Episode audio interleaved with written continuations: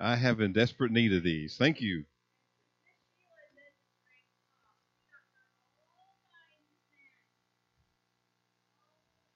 Wow.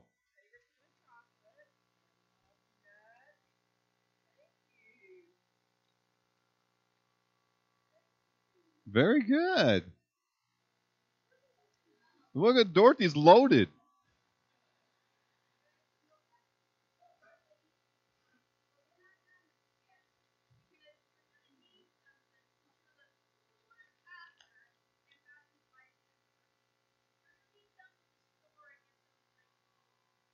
Are you serious?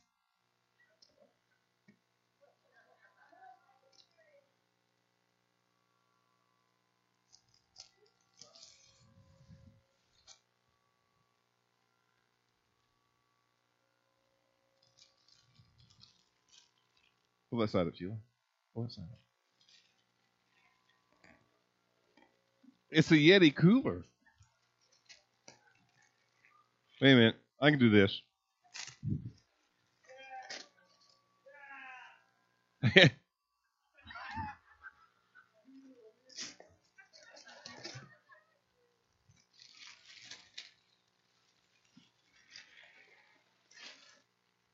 oh, it's got the name on it. No one can ever take it. That is awesome. Thank you so much. The handle beside the. Okay.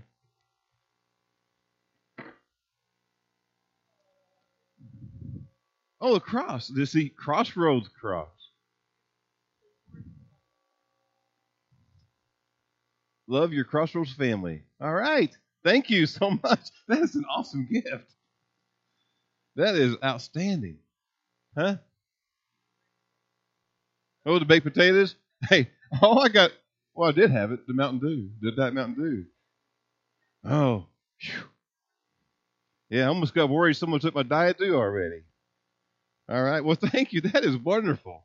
That is certainly and thank you so much for all the goodness you give to us.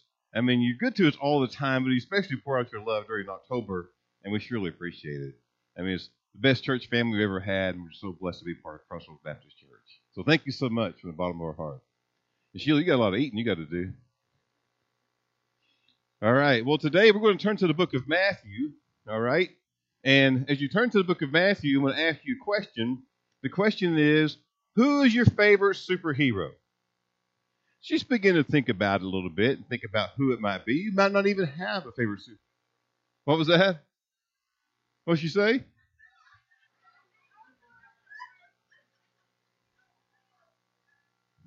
Who? Oh, I didn't hear it.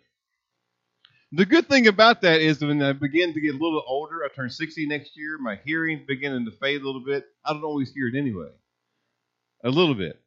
Hearing's fading a little bit, right, Jesse? A little bit. A little bit, yeah. Yeah, thank you. That's right. Yeah. I feel young. Yeah, all right. But today we're in Matthew and we're talking about superheroes. We're going to recognize the disciples may have had a couple of superheroes. We'll talk about that in a little while as we get into the text and begin to further explain. But I was thinking about superheroes last week, and I don't know if I really have a so called superhero, at least not like what we see on the big screen, because it seems that you can't turn on a TV or go to the movie theater without meeting or seeing or watching a superhero because it seems the uh, people in Hollywood realize that there's an incredible fascination that has surfaced with superheroes. So, looking at some things last week, I began to recognize the newest superhero, which I knew absolutely nothing about, never even heard of him before, is Black Adam. So, Black Adam debuted last week at theaters on last Friday. And I know nothing about this dude, this movie, never even heard of before. I didn't read a lot of comics books as a kid, but I've never heard of a superhero, Black Adam. So I turn to the proper source when you really want to know some solid information. You turn to Google. Right. And here's what Google said about the movie and about Black Adam. It said, in ancient Kahndaq, I guess that's how you pronounce it, Teth Adam was bestowed the almighty powers of the gods. That's a little g. After using their powers for vengeance, he was imprisoned, becoming Black Adam. Nearly 5,000 years have passed, and Black Adam has gone from man to myth to legend. Now free, his unique form of justice, born out of rage, is challenged by modern day heroes who form the Justice Society. I still don't know what that means. But I normally see if I hear of a superhero movie, it seems to be there's this villain who is in the movie and is overtaken then his evil by the hero, the superhero that emerges, like Batman, Superman, Spider Man, whoever. I don't know if that happened in this movie or not. But regardless, it's just con- it's a constant theme. I mean, besides this movie now debuting and getting to theaters last Friday, there's more to come yet this year.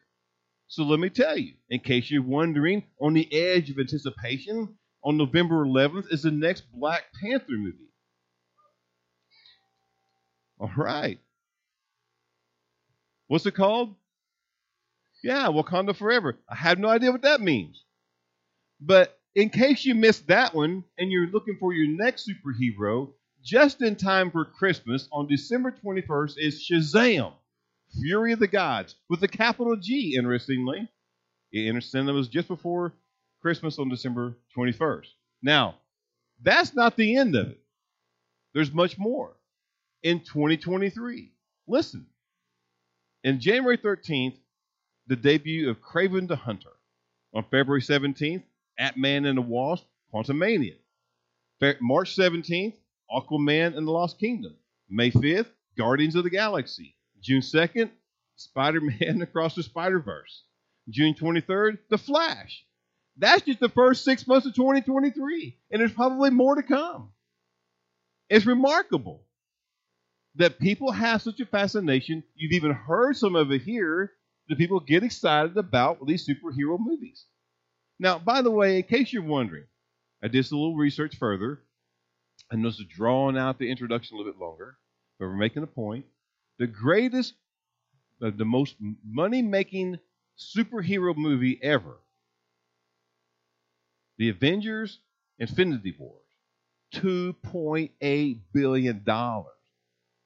Second, again, Avengers No Way Home, two point or uh, two million, two billion dollars. And finally, Spider-Man to round out three, No Way Home. You know how much it made? 1.9 billion. That's all. I mean, there's an incredible fascination with superheroes. So I was wondering about this last week, thinking about it and thinking, why? Why is there such a fascination of the DC Marvel comic movies? Why they becoming so popular among people? And begin to think, I mean, it's the answer could simply be because we have an evil, dark society, and, and we like for some goodness to just happen, and we all of a sudden see want to see the evil overcome by the good people, the superhuman people, and maybe we just flock to see that. I mean, we we like people fighting for our good against the enormous superhuman odds that are sometimes against us. And maybe that's why we like them. Or maybe it's just flat out entertaining for us. But whatever the case, in the account that we're going to read today in Matthew chapter 17, typically called the Transfiguration, we're going to find there's three disciples in particular who go with Jesus and they see they see some of their Old Testament heroes. They see Elijah and they see Moses. Now, I'll expand upon what that means a little bit later, but let's stand this morning as we do to be able to honor the reading of the word. Again, we're in Matthew chapter 17, is called the Transfiguration. You've probably heard the story before or maybe read it for yourself.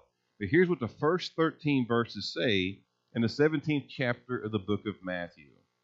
Verse 1 And after six days, Jesus took with him Peter and James and John, his brother, and led them up on a high mountain by themselves. And he was transfigured before them. And his face shone, his face shone like the sun, and his clothes became white as light. And behold, there appeared to them Moses and Elijah talking with him. And Peter said to Jesus, Lord, it is good that we are here. If you wish, I will make three tents here one for you, one for Moses, and one for Elijah. He was still speaking when, behold, a bright cloud overshadowed them, and a voice from the cloud said, This is my beloved Son, with whom I am well pleased. Listen to him. When the disciples heard this, they fell on their faces and were terrified. But Jesus came and touched them, saying, Rise and have no fear. And when they lifted up their eyes, they saw no one but Jesus only. And as they were coming down the mountain, Jesus commanded them, Tell no one the vision until the Son of Man is raised from the dead. And the disciples asked him, Then why do the scribes say that first Elijah must come? He answered, Elijah does come, and he will restore all things. But I tell you that Elijah has already come, and they did not recognize him, but did to him whatever they pleased. So also the Son of Man will certainly suffer at their hands. Then the disciples understood he was speaking to them of John the Baptist. Oh, Father, Lord, we're so thankful to come together here this morning, Lord. And we come together today, Lord, we ask that the text that we read today, this account, would begin to speak to us in our time of modern day. Lord, we recognize it was written many years ago, but we still see how the Bible, God's Word, speaks to each one of us today and is certainly applicable to our lives as we live them. So today, Lord, we invite the Spirit to lead and to guide and direct us. Let this message, Lord, that we hear today not be words from me, but the words you want us to hear today, Lord, and see how it applies directly to the lives that we live. So then, Lord, let's be thankful for what we shall learn here today and what we shall apply. In Jesus' name we pray. Amen. All right, well, before we begin to apply the text, we must first understand that Jesus, who's also the feature in this particular text that takes his three disciples to the mountain with the transfiguration, must first understand that he often traveled throughout the Judean countryside at really a very rigorous pace. I mean, he was on a mission. Jesus truly was on a mission. And so he traveled from village to village, teaching about his heavenly Father and preaching about the kingdom.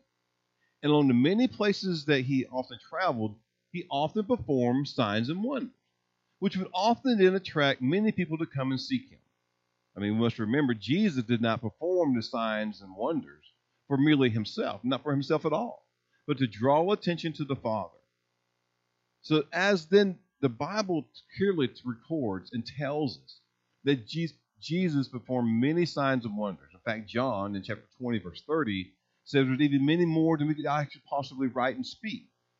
But even though he performed all the signs and wonders, but all the miracles that people went to see, went to him to see, must also remember that in several occasions written throughout the scripture, particularly the Gospels, he would often retreat from the people, go away by himself in some solitude and some quietness to maybe recharge and maybe just simply pray. I mean, sometimes he was alone on these occasions of these retreats, and sometimes he took with him all or some of his disciples which is the case here in Matthew 17. You go back to the text, you begin to look and see that yes, he seems to be retreating from the crowd. After six days, he's going to be able to be recharged, and it takes with him three of the disciples. Not all 12, but only three. And they tell us specifically the three that he went Peter, James, and John. So, as the text tells us in the very beginning of the 17th chapter, that Jesus going to maybe recharge or to retreat and to pray, whatever situation is, and takes with him only three disciples, my mind begins to spin and wonder why only these three? Why Peter, James, and John? I mean, why at this moment, when Jesus hiked upon an isolated mountain in the region of Nazareth, is he taking with him only three of the disciples? And we don't really know the answer, but it's possible that the answer could be quite as simple as the fact that he is taking with him his three most trusted companions, his inner circle, if you will.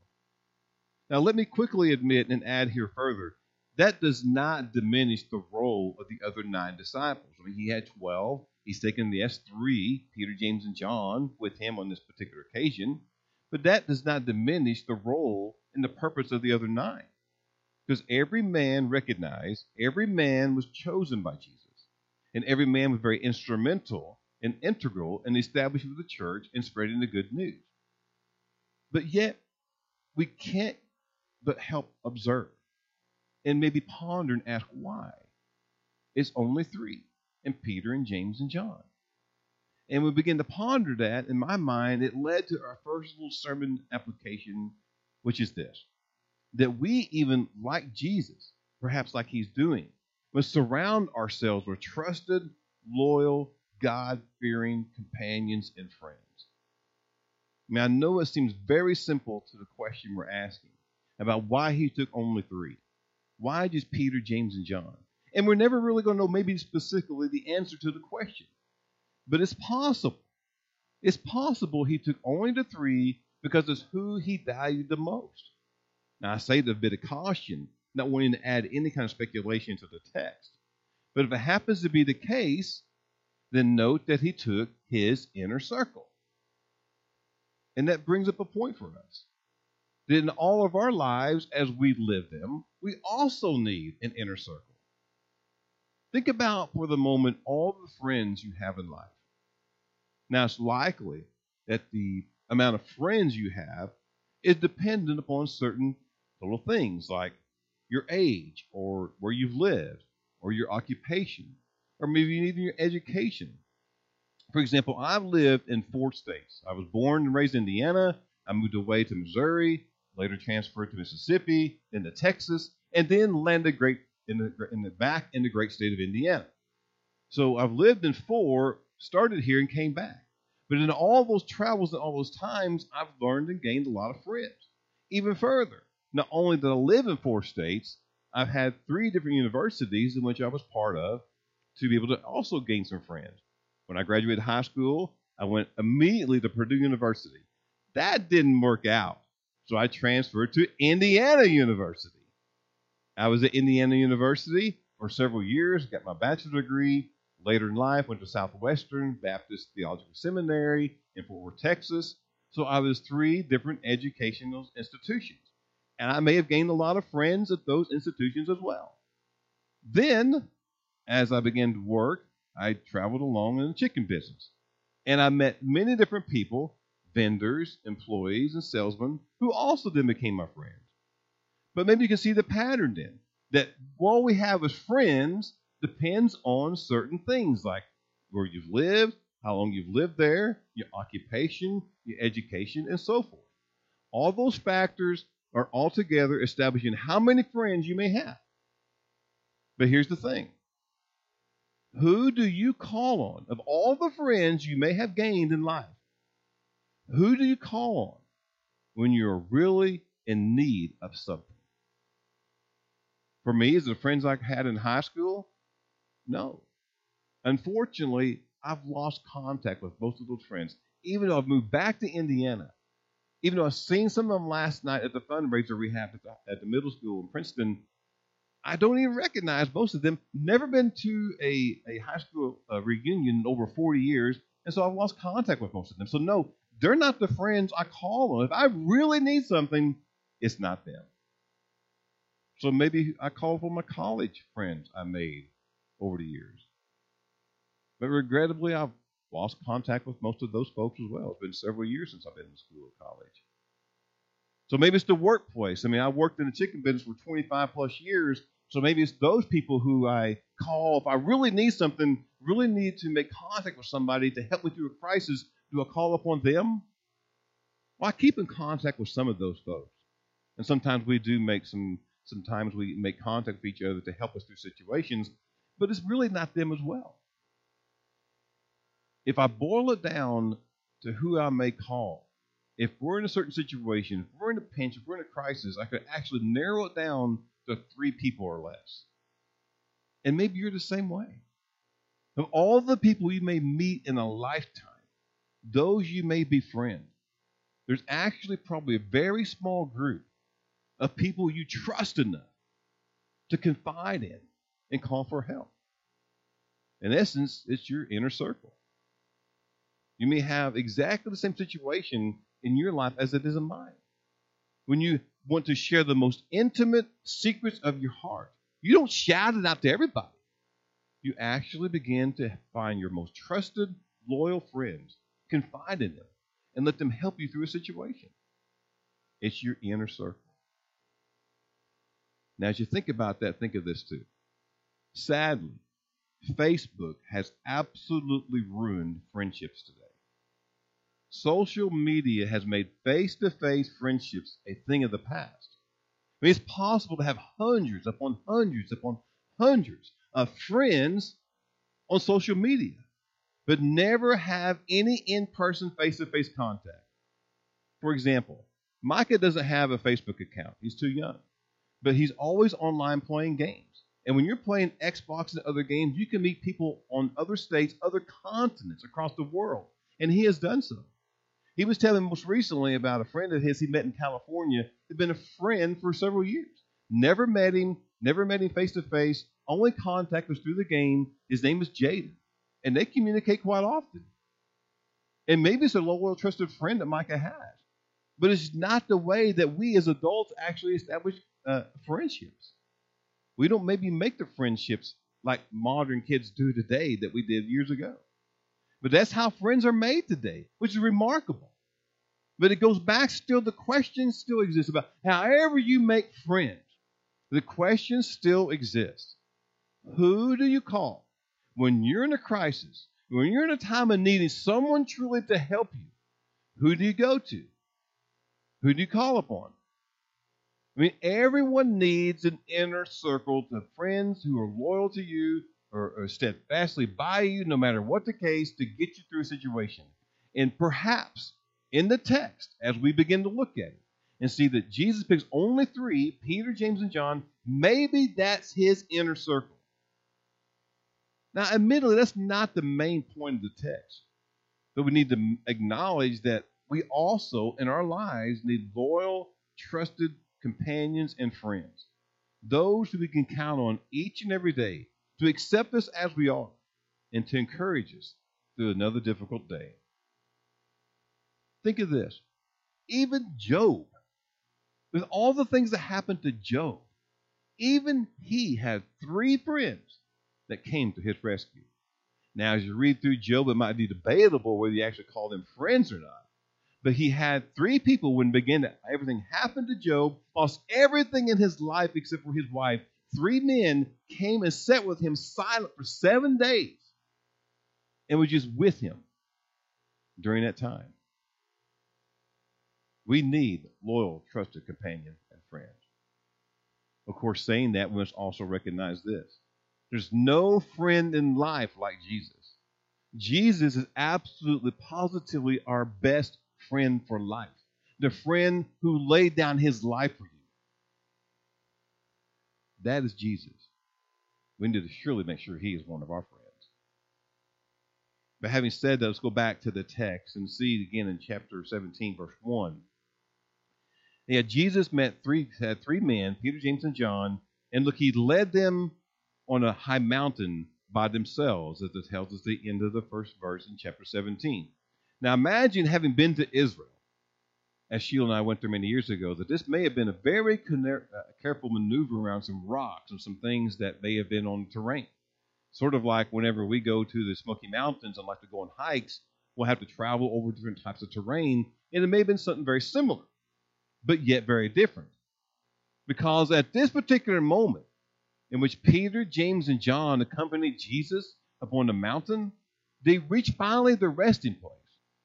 But then it changed because they are about to have the most incredible adventure of their lives. As they reach the place in which Jesus stops, they will experience, they will witness what is commonly known as the Transfiguration. Look at verse 2. As they reach the high mountain and stop, he, that's Jesus, Jesus was transfigured before them. His face shone like the sun, and his clothes became white as light. And then suddenly there appeared Moses and Elijah talking with Jesus. I mean, observe that according to the text, Jesus was transformed, transfigured, somehow, some way before the men.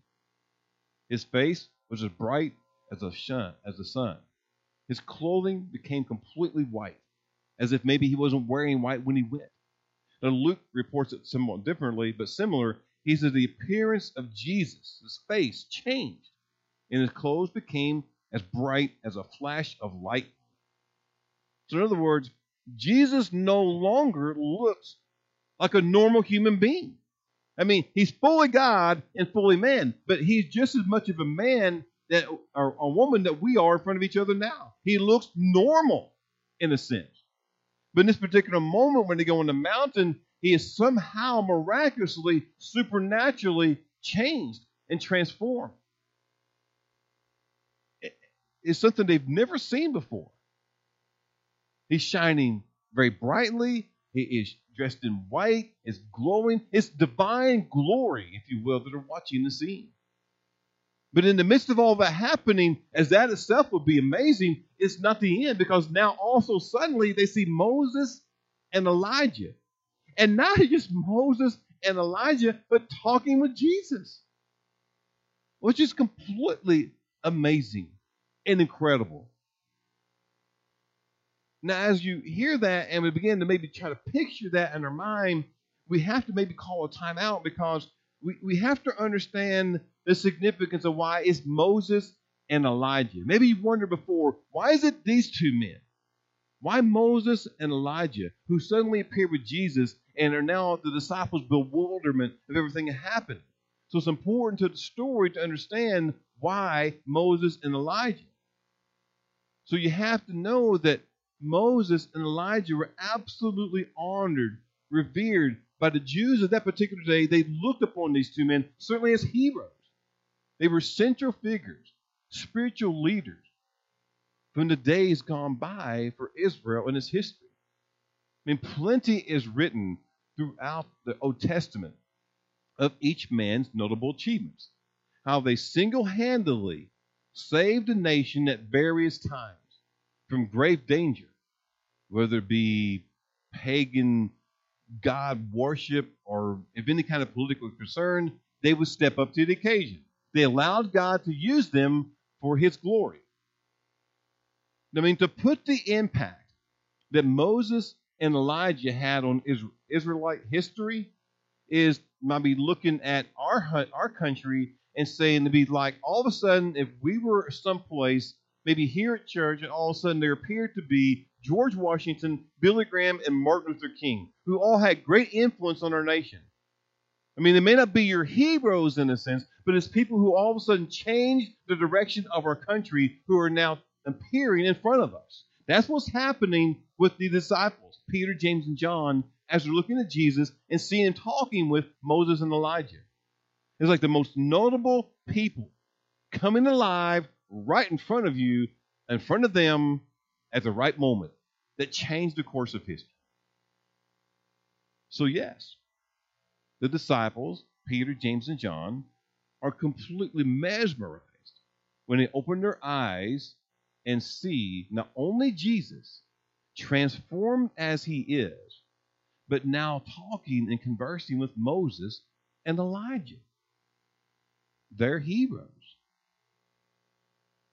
Note in the text, we're only left to presume that the three men are so mesmerized or so perplexed that they're left speechless. I mean, it's probably what I'd have been. I, would probably completely speechless. But as they're speechless, terrified, mesmerized, perplexed, all the things happening, just taking it all in, notice as maybe they couldn't speak because they're watching it all, one person always steps up. And it's the person we should admire, Peter. Look in verse 4. Peter said to Jesus, As all this happened, he said, Lord, it is good that we are here. Duh. I mean, it's a it's a changing moment for everybody. It's good that we are here. He said, If you wish, I will make three tents here one for you, one for Moses, and one for Elijah. I mean, I, I love Peter anyway. I mean, and Peter essentially here just just takes an opportunity to speak up like he often does when no one else will say anything. Peter seems to always want to speak. But here he just speaks up and it's like he's so mesmerized. He's so, and on all of everything happening, he just does not want the moment to end. He wants to camp out here. He said, It's good that we're here. I'm thinking, dude, really? It's great that you're here. We all want to want to relish that moment. It's like he does not want that moment to end. Now, notice why the English Standard Version that we read from uses and utilizes the word tents that Peter says he wants to prepare is better worded in other translations. Because tents, honestly, is misleading and not really the best word choice for what Peter is offering here. Basically, what Peter's wanting to do is build pillars or monuments. One translation words Peter's request as building shelters as memorials. And, and I would say, why not? Because, I mean, this is a momentous occasion. And Peter wants to mark the moment when he stands before his superheroes. For him, it truly is a life changing moment. And if we've been there, it's been the same for us. We would want to have some significance is happening. We want to mark it forever. It's a life changing moment. But before Peter could even think about erecting something to memorialize the time, they hear a voice, verse 5. A bright cloud overshadowed them, and then a voice from the cloud said, This is my beloved Son, with whom I am well pleased. Listen to him. And then after the disciples heard the voice, what's the reaction? They immediately fell on their face and were terrified. We note that while Peter was thinking about marking the moment in history, God has something bigger planned, something bigger happening. And all of a sudden, he broke the silence and he spoke. And what God spoke should have been a rude awakening to not only those disciples who were gathered there, taking in the moment, but really for all of us.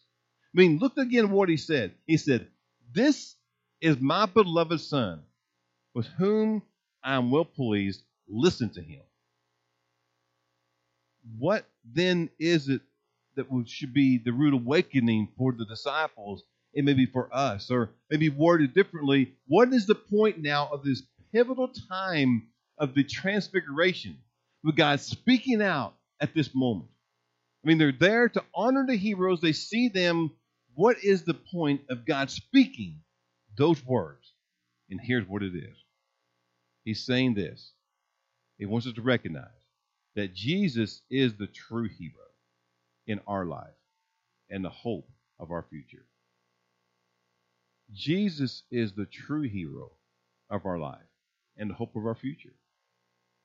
Remember, we made special emphasis upon how Moses and Elijah were revered and honored more than any other ordinary person, more than men.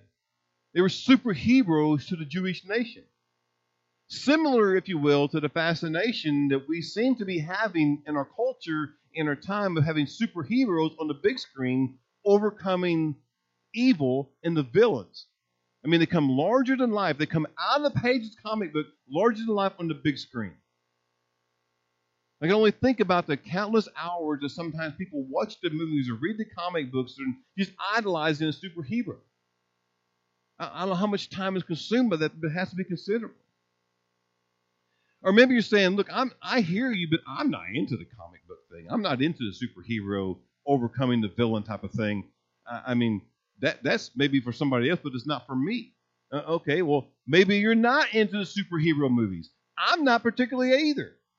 I mean, if I'm watching TV, I'd rather be watching racing any day than a superhero movie or uh, anything else. I'm just not into that.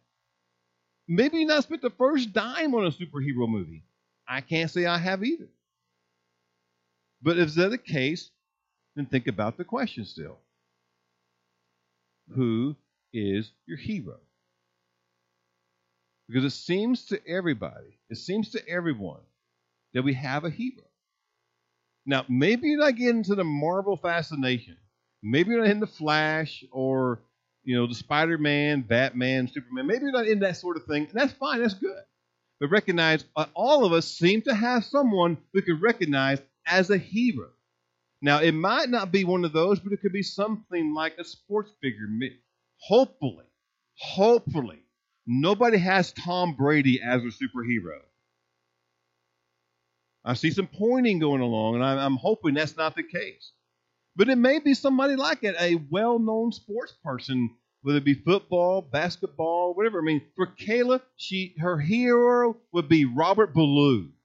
And she makes that known quite often, in fact. So maybe you have someone who is in the public who is your who's your hero, or or maybe it's not anything to do with sports. Maybe it's your favorite actor or your favorite singer, and, and maybe that is your hero in a sense. But I'm just trying to point to the fact that we all seem to have someone who idolize or to honor and to almost make them our hero. And so the overarching point then is that there's really only one hero, and his name is Jesus. He is our hero. He took our place on the cross. He died for you. He died for me. He died for all of mankind. So, yes, Jesus is our hero. Amen. Jesus is our hero. If not, you should make him your hero. Now, as the story continues, we left off where the three men were afraid and on their face. But notice then in verse 7, Jesus came and touched them. And I often think about Jesus touching with that sign, you know, soft, kind, gentle touch. He often does. And he just simply, rise and have no fear. And then notice in verse 8 that when they've lifted up their eyes and he's touched them, they saw no one but Jesus. It's like the moment is over. As quick as it happened, it's over. So then in verse 9, they were coming down the mountain. Suddenly, Jesus commanded them, Tell no one the vision until the Son of Man is raised from the dead. That had to have the disciples. I mean, he picked three men to go with him.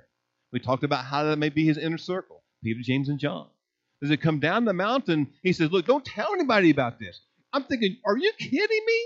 This is going to be the greatest moment of my life. I've got to shout this to somebody. He says, No, no, don't tell anybody until I've been raised from the dead. And it has to leave them thinking, Why, why, why? But look what they ask. They don't really ask why so much as they ask, Then why do the scribes say that first Elijah must come? So he answered them, Elijah does come, and he will restore all things. But I tell you, Elijah has already come, and they did not recognize him, but did to him whatever they pleased. So also the Son of Man will certainly suffer at their hands. Well, then it must have clicked, because the verse 13 says, Then the disciples understood he's speaking to them of John the Baptist. And there's probably other things you may wonder about the account of the Transfiguration. We don't have time to maybe answer them all. But recognize as a great, wonderful story. The Transfiguration, first 13 verses of chapter 17, the book of Matthew. A great, wonderful story. Probably heard it before. But let's end with maybe what that means to us. What can we take? What can we glean in our lives from the Transfiguration? So there's three things I want to share with you. The first is this. The Transfiguration was, yes, a vision but it's also a brief glimpse of the true glory of the King, Jesus. Note that there will all be a day. There'll be a day for every, every one of us where we'll see the wonderful face of Jesus and the radiance of his glory. Maybe those disciples caught a glimpse of what it'll be like when we get to see Jesus face to face. And whatever wonderful moment that will be. I recognize over the years there's something that happens with us as humans. When We live busy lives. And we begin living busy lives, we so often forget about how we should revere and honor and recognize Jesus as being our hero. We get caught up in the day to day functioning of life, and all of a sudden we forget about Jesus. We don't want to forget about Jesus, no, but it's just part of our lives. We get so incredibly busy at times we just tend to forget about his awesomeness and his love and, and how great he is. But the transfiguration and the story then points us back to the truth for disciples, for everyone, that we need to all pay attention to maybe a little bit more to the one that matters the most. The one that matters the most is God's one and only Son, in which, as verse 5 says, he is well pleased. He is our friend he is a friend who, like John 15, 13 says, is willing to lay down his life for you and for me, for all of mankind.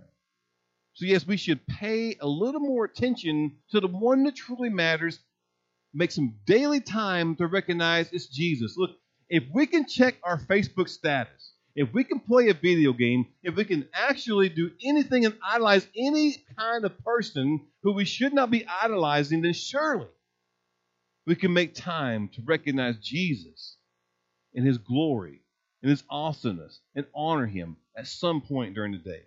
He is God's Son, to whom he is well pleased, and we should take the time each day to recognize his awesomeness, his beauty, and his radiance which one day we shall see.